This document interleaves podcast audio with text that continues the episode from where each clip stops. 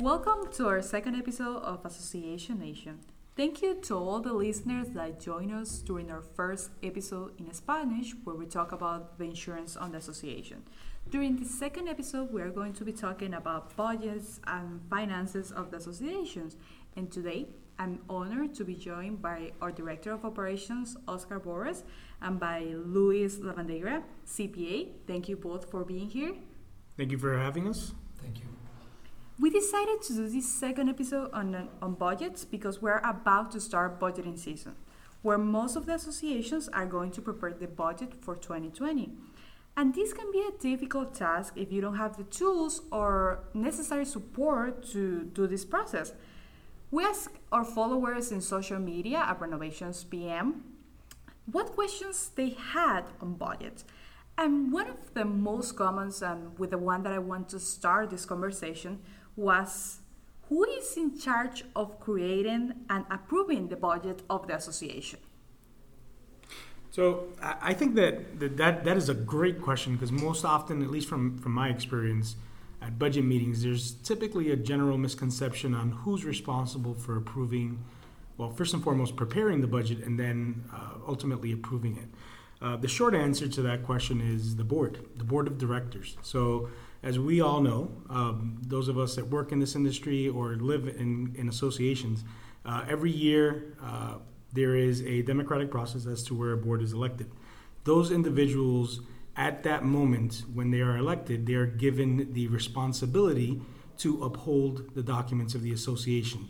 Uh, and within those documents, there's typically language that states that a budget should be uh, prepared and presented to the ownership on an annual basis. Uh, obviously, there's there's more technical. There's more of a technical process that's involved with that, uh, and I'm sure that Luis will be able to get into that a little bit later uh, in the podcast. But uh, yeah, uh, it's the board of directors. That's the the short and long answer, I guess, to my to the question. Uh, within the same idea, when they're doing the process, is a budget committee needed? So from the management side, I always recommend, you know, if you've got volunteers that are willing to participate in the process, absolutely. I think that uh, the board, because it's a position that doesn't, you know, it's not a paid position, it's a volunteer position. Uh, I always recommend to our clients, at least, that if you have people that are wanting to participate, it's great because it gives you more perspective. It allows you to look at the budget from different points of views, not only from the board as the partial operator to the association, but also from the people that are being impacted by that budget. Um, so yeah, absolutely, committees are always recommended.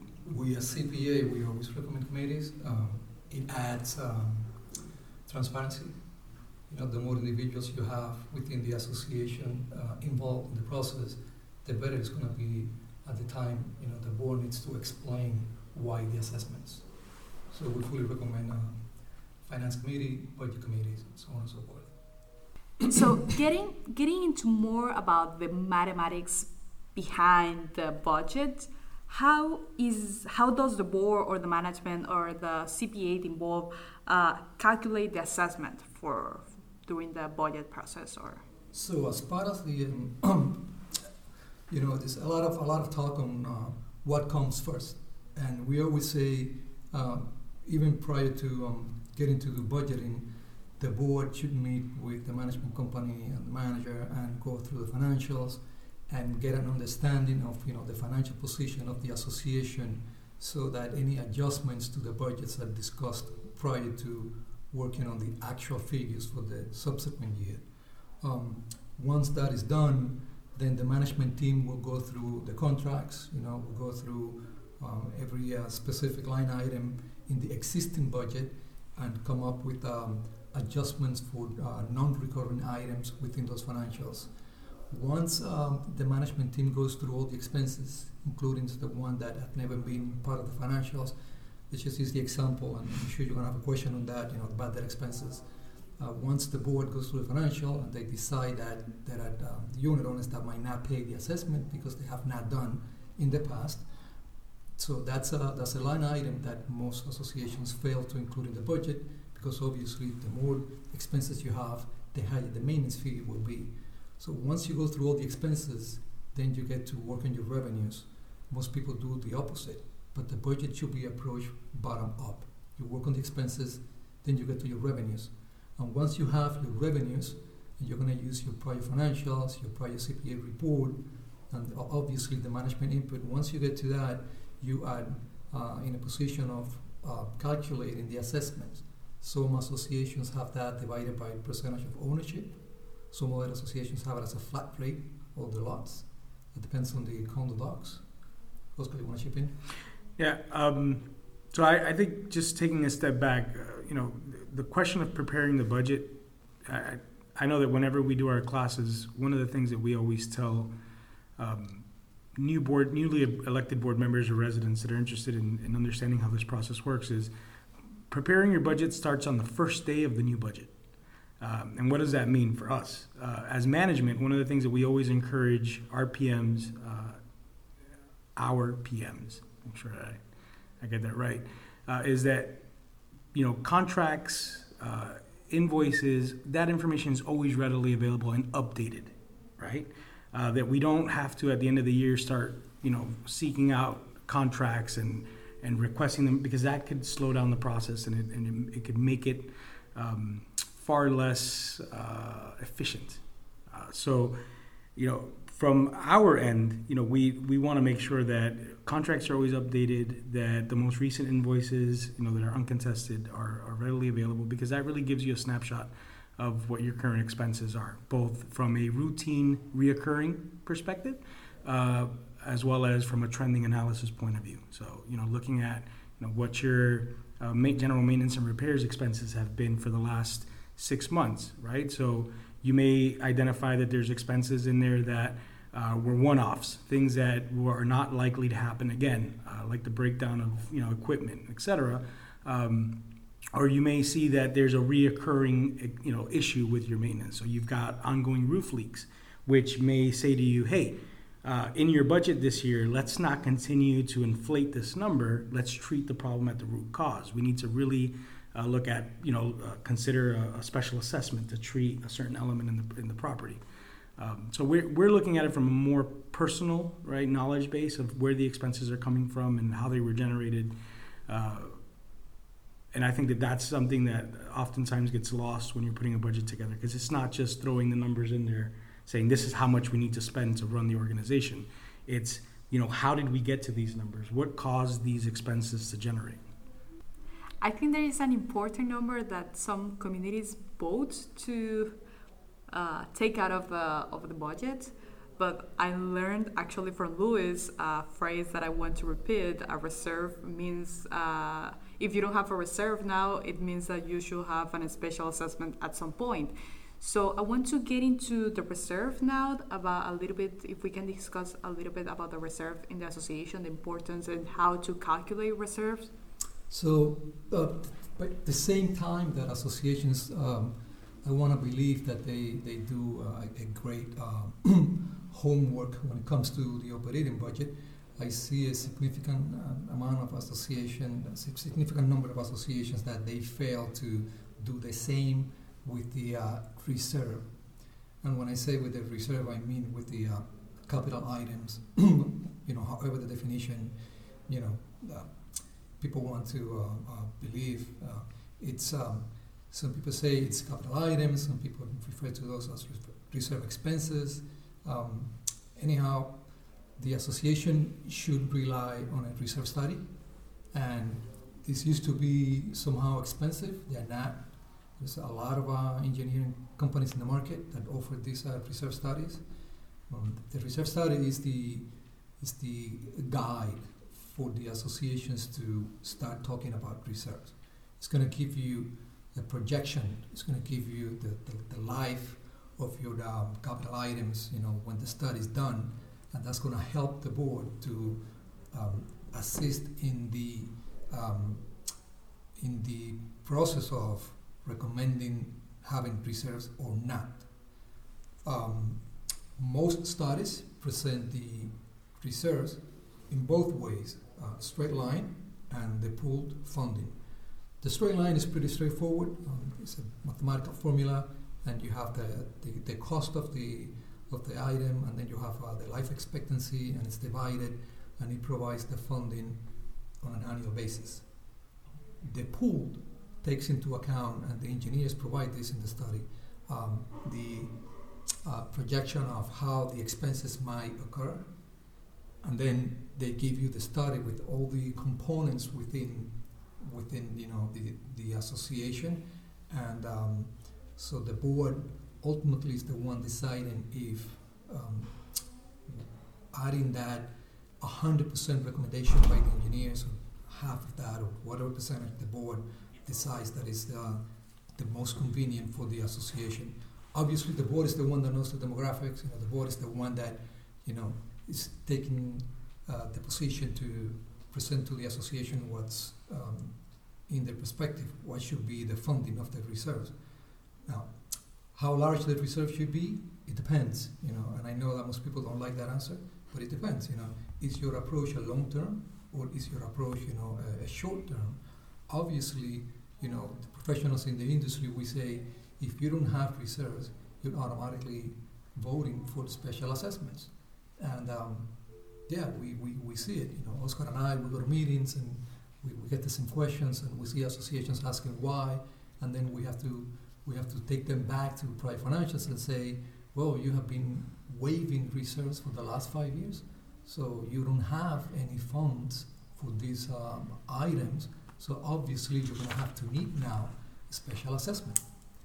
Most uh, special assessments obviously are not welcomed, but you know, in my experience, every time I see a special assessment, it's either because the board failed to have proper reserves, or because they failed at having a reserve study to help them to project and you know take the needs and start budgeting for those with enough time so that you had a better chance of avoiding the special assessment.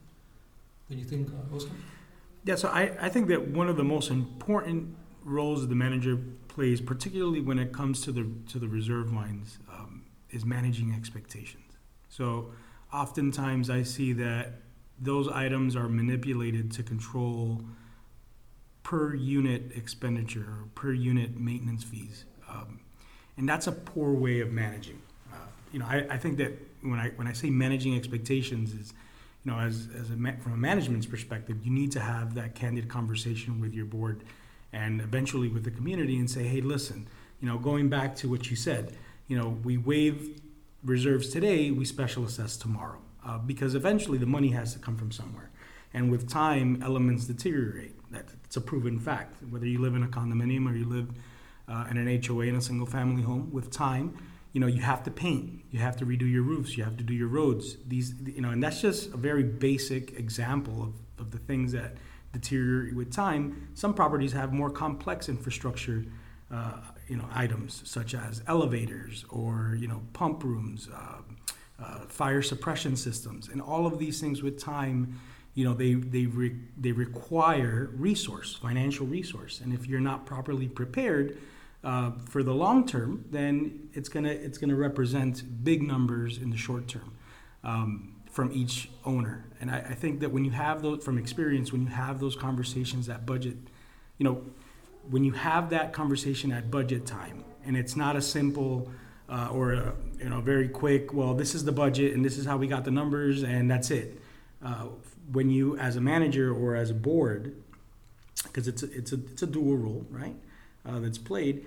Uh, when you take the time to educate the ownership and say, you know, hey, listen, this is why we're doing what we're doing and here's an in-depth explanation so that you understand you know why it is that we're you know, we we want to either partially fund the reserves or why hey we're pushing to to fully fund the reserves uh, etc when you have that detailed conversation with the ownership you're more likely to get them to reason with you um, I think it's also an, going back to managing expectations. I think it's unrealistic because what ends up happening with a lot of associations, and I think Luis could attest to this, you know they they failed to properly fund reserves for so long that once that then once you know a board comes around and says hey let's do the right thing let's let's establish these you know these long-term expense accounts so that we don't have to take those big hits to our pockets down the road it's we're talking about repairing or replacing elements next year so funding a reserve from one year to another, or not from one year to another, in a five-year span for a roof replacement,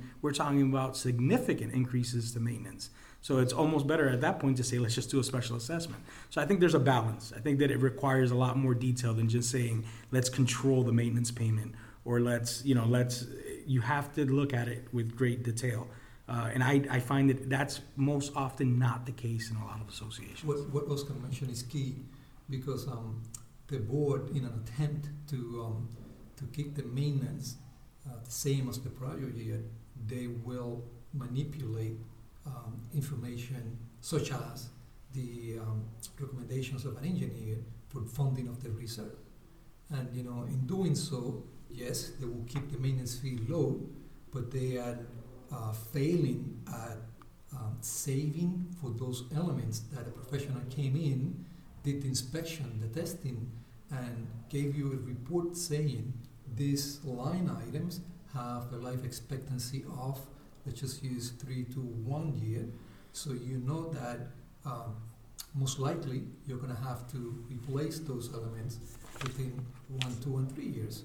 So playing with the with the funding of the reserve to keep the maintenance at a certain level, it's going to come back to you pretty soon, and then you're not going to have enough time to fund those needs. And what's going to happen is the you know the unwelcome phrase, the special assessment, and then you're going to have a, a hard time explaining to to the membership why you need a special assessment because someone might question your management staff. Someone might say, why didn't we fund for that element for the last three or four years? We have seen it. We go to meetings and we, we get those questions. Some people even say, I don't want to have reserves because then it's going to be um, spent. I don't want to fund reserves because it's going to be, you know, uh, utilized uh, for something else. And, you know, we as CPA, we tell them if you have sufficient internal controls, if you have your monthly financial reports, if you get involved, if you go to the meetings, if you have a close relationship with your management company slash your management team and your accountant, that is not going to happen. We, we, we are involved in a lot of fraud cases and 99% of the time, you know, it doesn't happen when the membership is really involved. You know, Right. if, if you go to meetings, you participate. If you, you know, you request those those monthly financial reports. If you read those, if you ask the questions, that most likely that's not going to happen. So it shouldn't be an excuse not to fund reserves because the membership is um, is afraid that the funds will be used for a different purpose. Yeah, I, I could I could tell you that one of the biggest mistakes because I get asked that question a lot. Like, you know, what if, we establish these reserves? You know, what what what controls could we put in place so that down the line they're not spent on other on other expenses that are not related to the original intent of the reserve? And my answer always to the to board and to my my, my managers is, look, number one, um, if you want to prevent inappropriate spending, you limit discretionary spending across the board. Oftentimes, I see discretionary spending taking place within budgets where items are not budgeted for. You know, you the board saying, "Well, let's just let's buy a water cooler." Or there's no water cooler. You know, where do we define that in the budget, right? So we want to create a culture in the association where you're limiting discretionary spending, where you're creating inclusion. So we we talked about committees. That's a big deal. If you've got committees, if you've got a third party outside of the board, outside of the manager, looking at spending, looking at how these reserves are being funded, right? Uh, whether or not they're being funded, whether if they're not being funded, are we creating, um, you know, deficit line items so that we could hold ourselves accountable to putting that money in there before the end of the fiscal calendar, right? Those are all. It's all about creating a culture. Uh, to Luis's point, it's it's internal controls, but it's also creating a culture where it's not just one set of eyes looking at, you know, these reserves and these large sums of money, um, and then down the line, that without that culture, people thinking that that money is there to be spent on whatever they feel like it. Uh, I, I think that that's I think that's that's that's the best tool that any association could could implement. That creating that culture.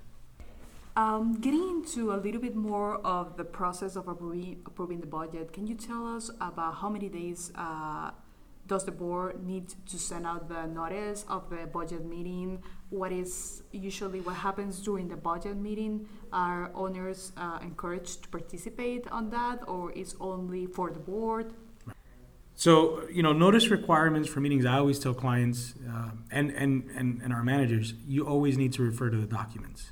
Uh, there are different notice requirements for, for, for meetings in different types of associations. Uh, as a general benchmark, you can use a 14 day rule where a, a budget notice should be sent out to the ownership along with the proposed budget, no less than 14 days. But prior to using that rule, always go back to the to the documents, particularly the bylaws, and see if there's any language in there that has uh, more stringent notice notice requirements. Aside from the budget meeting, I think that it's important that you know I, I spoke a little bit about spending time on the budget and really going into detail as to the information in there being accurate uh, to the expenses of the, and the incomes of the association.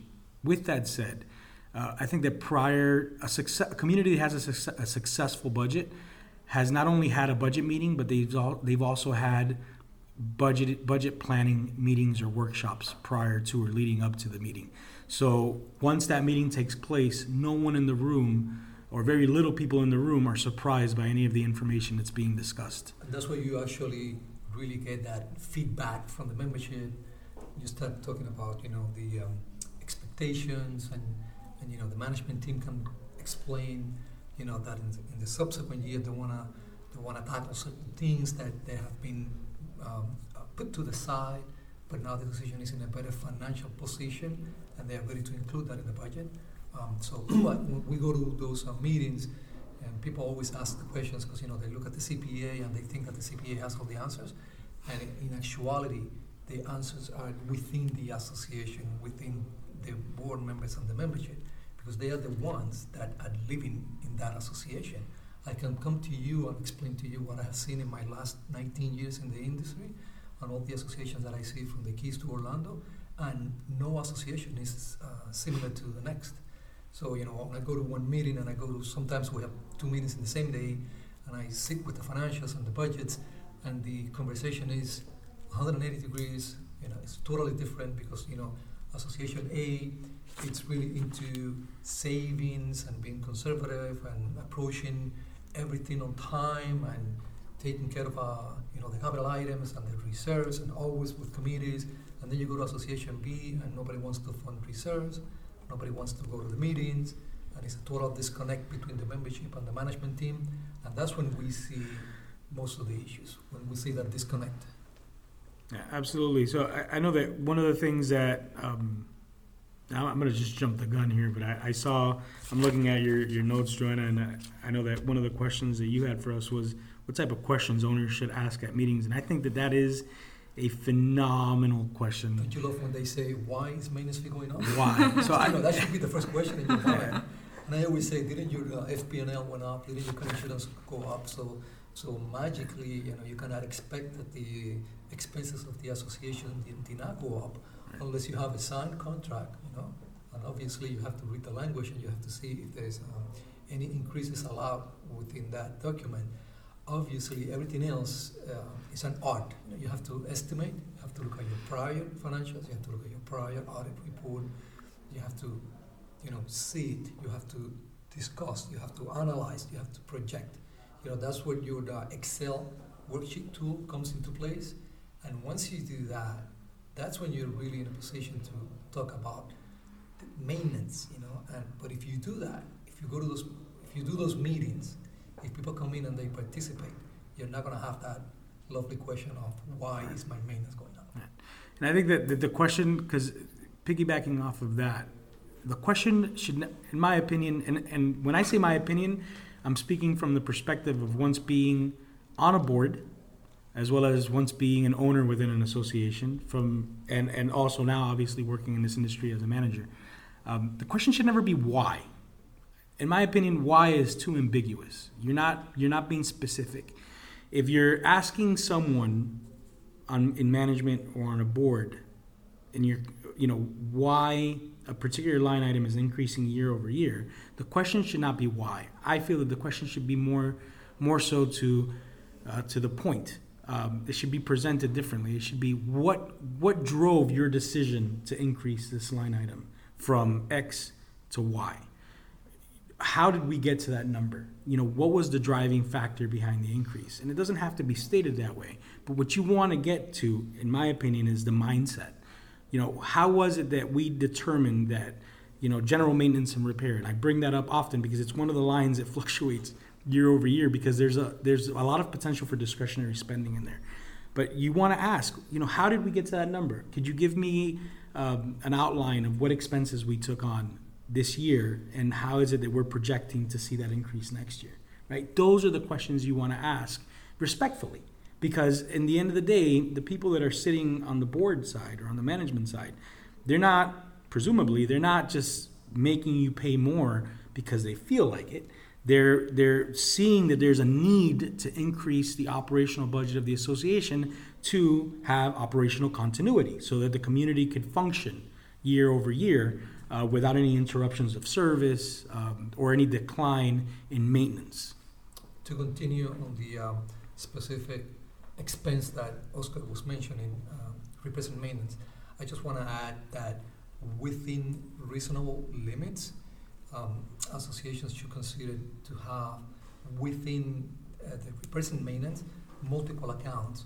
We see associations with just one replacement maintenance account and then a significant variance, and it's, it's really hard to explain what created the variance versus an association that has a replacement maintenance general account and then a replacement maintenance for supplies, a replacement maintenance plumbing, a replacement maintenance with um, specific line items that the management team see that are the ones that are um, always um, occurring. There's not a magical number. I cannot say to you, you know, have five, ten, or eleven. But if the manager really knows the financials and the board is involved, they, they, they see the invoices, they see what they are signing, they should have a solid idea of how many replacement maintenance sub accounts uh, to have within that uh, budget category. It's going to be easier to explain because then I can I can see that that my projection was on point. Let's just say for my supplies and my general account, but then I can see that in plumbing we went up. Let's just say 150 percent. Well, that's going to create a question. You know, back to what Oscar was mentioning at the beginning. Uh, so if I see that every year I'm going up by 150 percent, so then let's talk about what's happening with the plumbing should we then look at what's really creating these variances? Are we funding enough of the research? Because most likely then this is the sign of something major that is going to happen pretty soon. All right. Now, you know, we've talked a lot about uh, expenses that I mean, I'm not going to say that you could control within an operating budget, but they're they're the most controllable. Uh, when you're talking about contracts, when you're talking about utilities, and you're talking about uh, maintenance items, for for the most part, there's a certain level of control. Uh, how about the items that that that are expense items in a budget, but are often overlooked or manipulated uh, to to reach a desired amount, such you- as bad debt? About, are you talking about contingency? Uh, well, I, you know, I'm not even going to get into that because I think we could have a whole other conversation about contingency. There's it's just a word that's so ambiguous. uh, Like, if you haven't noticed, for me, discretionary spending is like the number one enemy of any budget um, because it really uh, just it creates a space for people to just get so creative where they just utilize funds for the wrong reasons. But that set aside, bad debt. I think bad debt is one of the most overlooked items on on a budget, and it is the most impactful because it's it's a, a line item. And Luis, I know you'll get into a little bit more detail, but it's the line item that accounts for those that didn't pay or are not expected to pay. not expected to pay. it's a projection, you know, like like you know, all the line items within the budget, or if you have a signed contract, you know, it's a projection. And um, yes, uh, when we um, when we are invited prior to the approval of the budget, when there's time to still make adjustments and and provide uh, you know uh, feedback, we we always use the delinquency report and we always use collection reports from the attorneys and we can show to the management team that um, units X, Y, and Z that have not been paying for the last couple of years, you know, we can show in actual numbers the uh, the cash flow that would not be present from those units. Let's just use an association with just 10 units, like the ones in the Keys. Association with 10 units, if three units have not been paying for the last two years, so now you have 30%, you know, that you're not going to be able to achieve. So that's a really, that's a really significant impact in your cash flow. So neglecting to account for that in your budget by virtue of not having that bad debt expense line item is going to put yourself in a position that you're not going to have the cash flow to cover your expenses. And there's only two places, you know.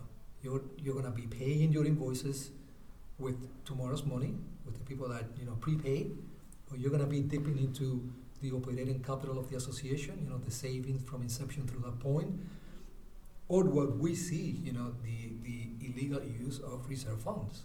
When you don't have your cash flow to pay for your operating expenses, but you do have a reserve cash account, and then managers get, you know, those funds to pay for the invoices, or they don't do the required monthly transfer to the reserves per the approved budget, and that is created because of the negative cash flow or the lack of cash flow because you had a significant number of units not paying. And when we did the budget, we failed to include that because we wanted to continue paying the same maintenance fee that we paid in the prior year. Right. You see it, Oscar? Yeah, absolutely. So I, I, I look at, I describe, because bad debt, you know, for, for those that are not familiar with bookkeeping or accounting, it, it could, it could come off as being a complex line item, but it really isn't. I actually describe it to my clients in the most simplest way. Uh, and it's in its most simplest form, bad debt is best described as going out to dinner with three other friends and paying for that one person who didn't have money at the table. The amount that each person who paid pays it, it, represents the amount that the person who couldn't pay. That's what bad debt is. Bad debt is that it's the accumulated uh, amounts of the, of the person that didn't pay because in associations I like that. it's, it's, gonna- it's, gonna it's the best that- analogy I can use that example when I Yeah. go to dinner next time. That's a bad so debt. that's a bad debt, right? It's the best analogy I think that you could describe because essentially, you know, and this is where uh, going back to one of the first uh, things that Luis mentioned, budgets in associations are the best way to, to put them together is from the ground up. So you have to first determine the operating costs of the of the of the association or the organization, and then you work your way backward into determining the income. Um, and when you look at it that way, it's very simple to understand what bad debt is. And once again, if you don't see it on your on your budget, uh, are there other descriptions that you've seen? I typically see it as bad debt, maybe prior year loss. No, that that's something completely different, right? That's um that's something different. That's uh, when the association has been incurring operating losses year after year. It generated deficit, right? and then um, now it's in a position that is even holding payments of invoices. Uh, so when they work on the budget, they uh, they realize that they have to uh, you know increase capital, and then they add a line item Right. within the budget called you know prior year deficit funding Okay. uh, because you know they they um, um, met with legal and then they decided that instead of having a special assessment to replenish the operating fund, um, that they were going to do it through the budget. I always, you know, when I'm when I'm asked that question, I always say, let's get legal counsel on the phone because there might be implications of doing option A or option B, and I can give you the uh, pros and the cons of you know either of those two. But uh, yes, that's obviously that's a line item that is also going to increase your maintenance fee because we have added another expense to cover prior year deficits. Uh, we're close to finishing the second episode, but before we finish, I want to um, get this question like real quick.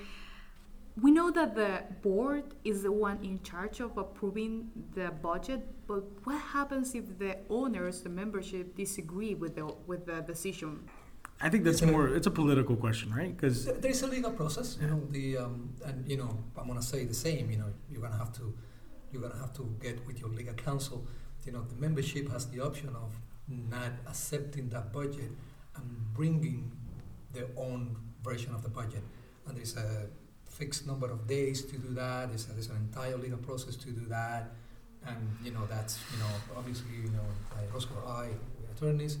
Um, the association should you know get with legal counsel to see how that is done. But yes, the membership has the option, the option of not, uh, um, I don't want to say approving, Oscar, because the board is the one approving the budget. Right. But the To, to, can to have the board revisit. disagree with that budget Yeah. and bring their own version. You know, we have gone to meetings together. I have been in this industry for the last 18, 19 years, I don't remember now. And I see a lot of disagreements in the meetings, but I have never seen an actual group of um, unit owners bring in an actual budget. Because it's really easy to disagree. It's really easy to stand up in a meeting and have your own opinion versus doing the actual budget work and being realistic because you can always come back with a budget of a lesser amount but you know at what cost? So you're not going to have security anymore you're not going to have uh, you know swimming pool you're not going to have landscaping. So you know then it's going to come down to you know what's the impact in you know in the value of my my asset my home my property so if you keep it realistic you know most likely there's not going to be any difference because the board did it. Obviously, nobody wants to pay maintenance in excess. If the board did it and they come to the meeting and they present the budget with X percent of increase, they already went through the expenses. They already went through the contracts. The management team already called the vendors. So the only thing different, and I have not seen a group of unit owners doing that, would be to reduce services. I've never seen I've never seen a group of owners present their own budget. I've seen committees challenge the board, uh, but that's because they've been part of the process since the inception of the project uh, or of the budget. And that Um, should be part of the healthy discussion. and that should that's be part of the committee, culture, You know, the committee is asking the questions, the committee is taking the position, you know, because they already met with uh, certain unit owners and they have the, the feedback from the unit owners. Uh, there is a key with all the information that we discussed today. And the key is that an informed homeowner will make the best possible budget reviewer. So be sure to understand the details of your association's budget. If a board and a property manager, a manager communicates well with residents and has provided a strong and transparent leadership, the annual budget review should be simple. So our advice to all the people that is listening right now is that if you have questions about your budget, sit with your manager, sit with your board, and ask the questions. So, final food for thought from from a management perspective. Uh, once again, I something that I always preach to my clients and my team. We live in the most interesting of times. Uh, we have information accessible to us 24 hours a day, seven days a week. Uh, a lot of the times, I find that owners are a little apprehensive about attending budget meetings because their professional background may not uh, afford them the the technical knowledge to be able to participate in in those conversations. Uh, but I think that that's where we begin to fail, particularly uh, as owners in, in associations. Uh, you know, always ask questions, and even if you don't know the answer to the, if you don't understand the answers that you're being given, write them down. You know, use that that access to information to educate yourself, because ultimately knowledge is power. I, you know, we see a lot of the times in communities that fail uh, or have have failed, it's because knowledge is restricted, or we see an ownership that's not being proactive in becoming more informed on how the community works, how the budget uh, is put together, etc. Um, and you know, for us, really, these podcasts, as well as some of the other things that we do as outreach to the association community, is part of educating that base because we we understand that there's a direct correlation between working with uh, an educated client who understands more uh, specifics on, on how we do business and why we do things a certain way.